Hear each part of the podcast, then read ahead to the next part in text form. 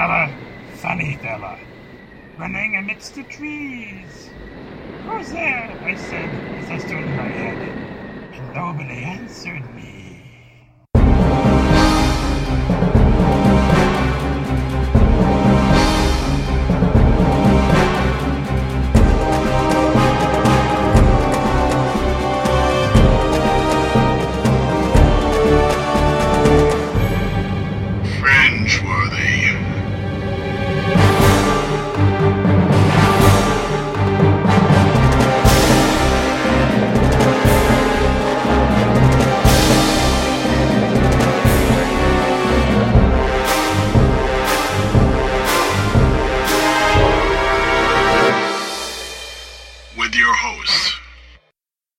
This is Bruce. This is Blix. And this is Trav. Welcome again to the Fringeworthy podcast. Thank you for joining us this week and hopefully every week as we explore the multitudinal universes and the worlds they're in. That could be just like ours or they could be completely different. This week, we're continuing our survey into exploring in the past, where we go to near Earth type worlds that seem to be in the past, but they're actually uh, only time shifted. They're still in the present, but their time started later than ours did. So it's only the 14th century there, uh, but it's the tw- 21st century in the Earth Prime world, which provides a lot of interesting opportunities for people for high uh, technology worlds to go and explore low technology worlds.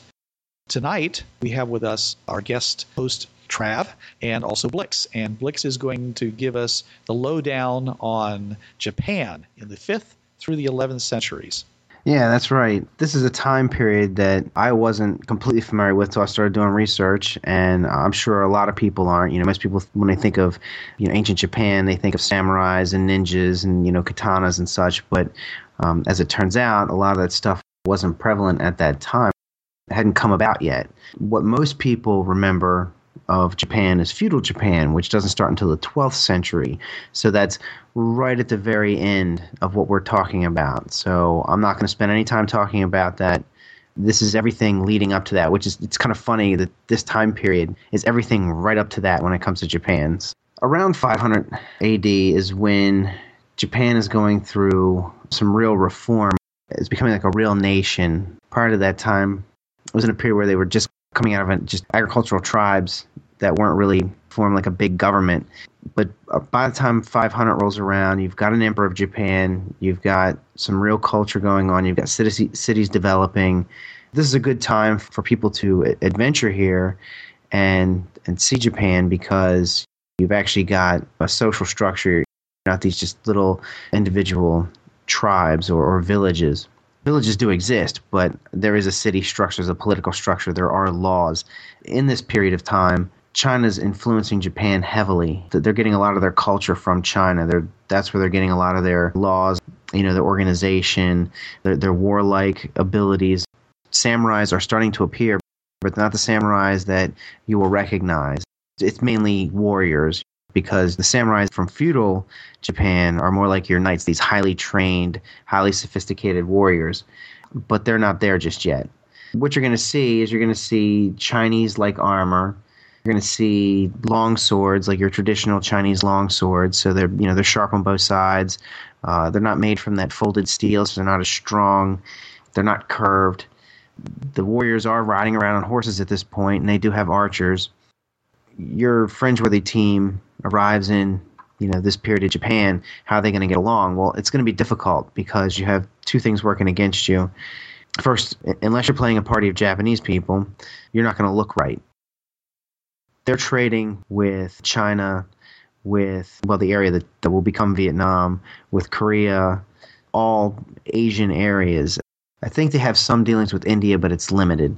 Hey, Blix, you mentioned that if they, unless you were Japanese, you wouldn't look right. But uh, I mean, the modern Japanese of today, they wouldn't look like the Japanese back then either. They'd be, first of all, at least a foot taller, wouldn't they? Yeah, I guess so. Yeah, that's that's true. That's true. That right, Due right. to nutrition and whatnot. Yeah, medicine. Ex- exactly. So right. So even if you're playing a party of Japanese, I don't like using the word Oriental because some people take offense to it, and I don't like using the word Asian because you know there are Russians that are Asian, there are Persians that are Asian. It's it's a you know It's a difficult thing. So you, you're not going to be of the Oriental descent or, or, or of that look uh, of the Orient. And even if you are, again, you're right. Your your guys are going to be bigger and taller, better teeth, better hygiene, and it's going to be tough to fit in. So I'm thinking that the best way to do this is you either a you you make it more of an alternate where during this time period the Japanese are trading outside of that part of the world. Like perhaps some of the Europeans have come over or maybe you know had a, a lot of trade with the northern part of Russia above Mongolia. If Russia's even that developed at that point uh, Bruce I think you were going to be doing Russia so um, just just right now because I'm talking about that is Russia do they have trade and stuff at this point in the uh, fifth and sixth century, they're nothing more than a collection of, of small villages. They don't even have an identity other than a family name. They, they're not trading with anybody except each other. So we're talking about uh, it would have to be somewhat of an alternate where you know the Europeans have established some kind of trade with them so that you fit in better, or two, you take the assumption that your guys show up, they're well educated, and you provide the party with the opportunity to negotiate with whatever you know soldiers or that they interact with because they're going to speak the language, which will be interesting to them. Um, a good backstory, you know, might be that you have been there before and traded with some other people, and they sent you up this way, so that maybe if you have a historian, a Japanese historian, he can say, "Yeah, we traded with such and such family," and they would say, "Oh, okay, well, if you know them, then you know we'll take you to our family leader or something to that to that effect." And just to make the adventure go, you probably want to uh, make that happen. You know, just just assume that they're okay with that, as long as the party doesn't screw up. So it would be a good idea before you go to just research some, some big, powerful families, family lines, because you could just simply say, "I'm so and so's second cousin," and just the fact that you know their name might be enough to be provide an introduction.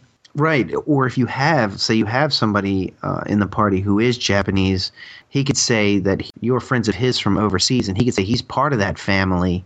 And then that would probably be enough because you got to remember you guys are speaking the language very well. So oh, yes. it's you're not going to seem that outside. They're going to say, "Oh, well, they they must be from around here. They speak our language so well." So they're going to assume that you know that you belong, even if it seems weird, even if that is slightly unrealistic. For the adventure's sake, that's probably the best way to go. You know, it's probably a good way to handle it. Unless, of course, you you want the adventure to be the party showing up and having to fight their way out of there because most countries, especially countries in that area, are not real good with foreigners too often. They don't have too much of a, of a good track record with being kind to foreigners who happen to show up on their shores. It's really something that the GM has to decide. I think that most GMs, unless they're history buffs, aren't going to want to do the amount of research necessary to be really authentic. So uh, there's going to be some amount of hand waving required. I think if, you can get the flavor of the time, give them something to do that seems authentic to the time in which they're exploring, uh, that's really going to be satisfying to the players. I was reading somewhere there was Portuguese who who land there. The Japanese attacked them, and I'm not sure what year this is. I think it's a little bit, probably either very late into this period or, or a little bit later. But just just to give you an idea of, of how uh, interactions with Europeans went, they landed they were only respected because they mowed down the people coming at them with guns and they offered to trade them firearms. So they brought them in and were actually discussing, you know, with them. So, you know, unless your party is willing to show up and, you know, mow down a few hundred people and then go, hey, look what we got. We'll trade these with you. It's probably better to go the other direction. a lot of history is that way. We kicked your butt. Now let's talk. That's not the IDET way. So it's going to be a real uphill problem for most explorers if unless they come up with some really good non-lethal type devices that they can use to to knock out people or you know incapacitate them in some way to you know show your superiority without actually having to long-term hurt people. Their culture is based on honor in battle. I would think that Bushido, the way of the warrior, probably was started by then, since you said the concept of the samurai was just forming. Yes. So they would see honor in battle and see how these people fight with these strange weapons and possibly even their own hand to hand skills, and it might impress them enough that might be a, um, an inroad. What I would do, uh, I would take my weapon and I would attach a really good electrical generator to it so that, you know, any touch with my sword is going to really, you know, crank the other guy with an electrical right. shock. Just a touch and you knock them out. You're still hitting them with a sword. You're still fulfilling the honorable striking. Of course, you have to hope that that guy isn't so good that he can just take your head off with a single blow. Yeah, yeah. yeah. But sometimes you got to take those chances.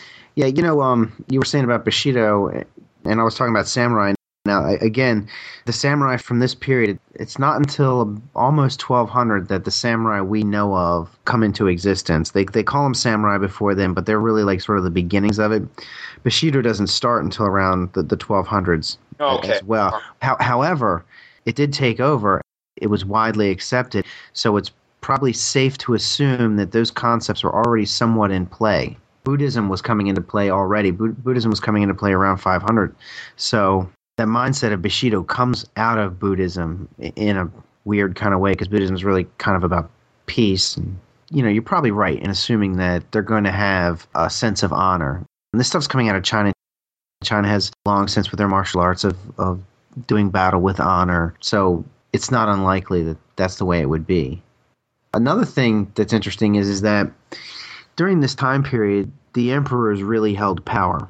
It's not until around the feudal time in Japan where the emperor becomes more of a figurehead and the warlords really rule everything. During this period, the, the emperors have a lot of you know have a lot of power.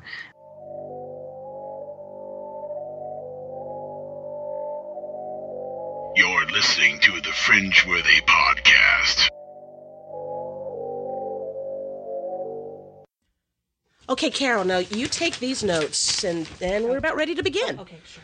Well, what are you two doing here? We don't record until tomorrow. We're making a new promo for All Games Considered since you were dragging your feet getting one written. Hey. She's right, though. It's been too long and a lot has happened since the last promo. Yeah, like winning the Gold Ennie for Best Gaming Podcast for 2009. You mean the one you try to work into the conversation every other episode? Hey. Now, now, there's more than that. There's the new format. You mean the main show every two weeks and the assortment of other features in the meantime? Right, like games you may never have heard of, the review and news shows. Don't forget the RPG buffet. And on the main show, we have more time to focus on gaming topics. Like board and card games. And RPGs. And the people who play them, from the old school to the newest of the new.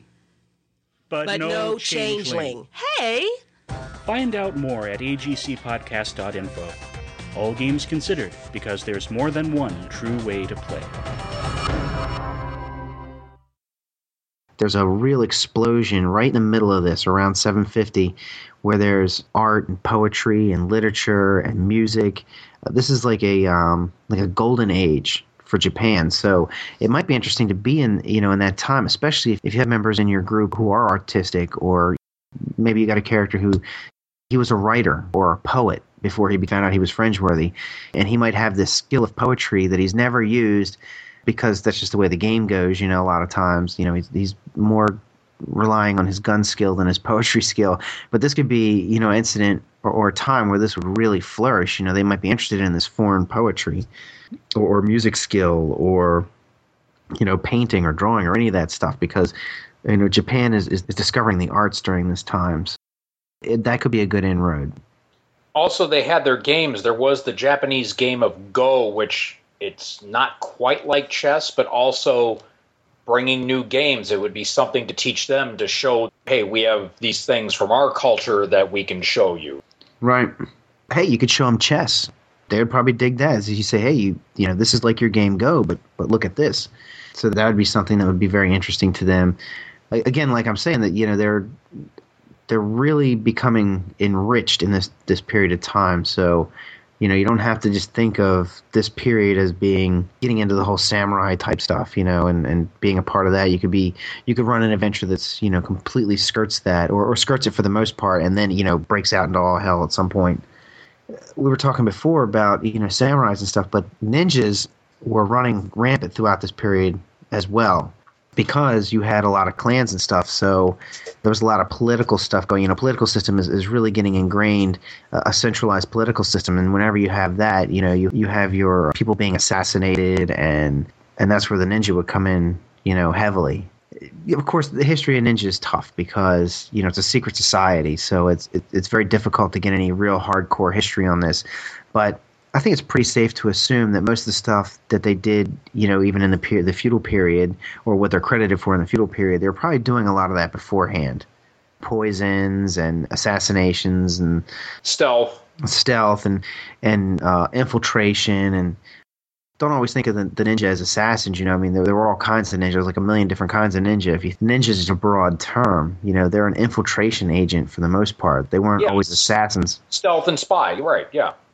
Sometimes they were sent in to to just spy, you know, and sometimes they were sent in. They might have gone into an area and set a building on fire to burn down the records, just to to cancel some records on some on land deeds or something like that. You know, a ninja could do could be sent in for any of that kind of stuff. He's a black ops agent, basically. That would be a neat battle to run, a fight. Have, however, you do the stats of Ninja against someone trained in 21st century combat. That, in and of itself, for whatever reason the two factions end up fighting, that would be a neat battle. The GM Right. the ninja, and then you have the players as these modern day fighters, whatever they may do, and just that would just be fun to see. right and and you know a lot of people try to stick you know all this magical stuff on the ninja and everything like that and, and you know if you want to put that in your game or you you know let's say you personally prescribe to these mystical abilities that ninja had you know that that's fine at the same time it, if you want to look at the ninja in a really like a really realistic light they generally didn't take on fighters in hand-to-hand combat straight they, up No, no, they were not frontline combatants. They only No. fought to basically get out of a battle. Then they'd throw down the smoke grenade and disappear. right But even without any FX powers from the D20 modern system, you could just jack them up with skills and feats, and still they would just be formidable as all get out. But my point is that they don't have to be. You know, they could be very good at stealth and, you know, good at, say, infiltration, but, you know, not even be that great with a knife or a sword or whatever. If you attack from stealth and you stab somebody in the back or slit their throat in their sleep, you know, you don't have to be a great combatant for that. You don't Right. have to be you don't have to be kick ass for that. Like in, in the D20 terms, they're not going to be heroic. They're just going to be normal people. So they're only going to have a few hit points. And so if you attack them uh, completely unawares, you're going to get a crit, you're going to get the, the, the maximum damage, and you take them out. Yeah, Right. the the skills and feats that they're going to have are going to be ones that are going to be designed to be stealthy, and they're going to have extra little feats that will help them sneak around. Stealthy would be the first one right off the bat, the plus two to hide Right. move silently. Bluff also, just to say, hey, I'm so and so. And they're like, oh, okay. Right. And then they don't think twice about you. One of the most common things that they talk about in, in espionage is if you want to go into an area and be invisible, be someone who's like in the service industry. You know, somebody who no one thinks about. They're just there as, as like wallpaper. I heard that Ninja nine times out of ten, that was a secret identity. They had their life that they had that everyone knew them as, and then secretly they were trained in ninjutsu and the martial art accompanying that taijutsu. That was a Right. secret life for them. They had their regular identity that they were born with and that they did on a daily basis. So when you went on the job, you know, you didn't have to, you know, dress in black and walk around looking like looking like this Right. strange, you know, ninja character. I mean, more often than not, you're going to be this guy wearing a straw hat and a dopey look on his face, who's you know carrying a pot of poop from some stall from from one place to another, and no one's going to think twice about him because he looks like every other, you know, peasant bum on, uh, on the plantation. yeah. Right. I, actually, I think a lot of times, you know, it would benefit the ninja to be dressed as a bum, as a street urchin or something like that, because most people ignore them. They don't. They don't even want to look at them. They look away from them. Exactly. Not only bums, but beggars, people that are missing limbs. You know, people avert their Mhm. eyes from people with have you know bad disfiguring scars and stuff. So those disguise skills and things like that can really help you. You can hide in plain sight, is what I'm trying to say. Thank you again for joining us for the Fringeworthy podcast, and we will continue our survey of the ancient world. But until then, this is Bruce Sheffer saying there are a million million worlds out there, so go explore them. And this is Blix. Remember, bullets speak louder than words. And this is Trav. There's a reason why it's called gaming. It's for having fun.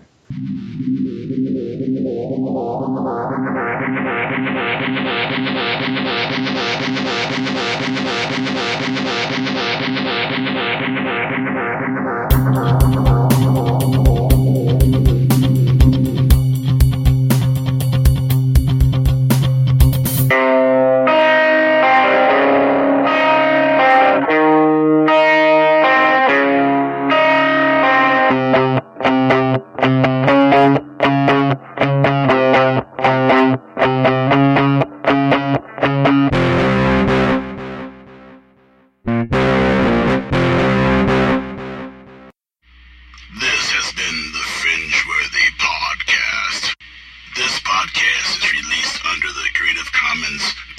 no United States license.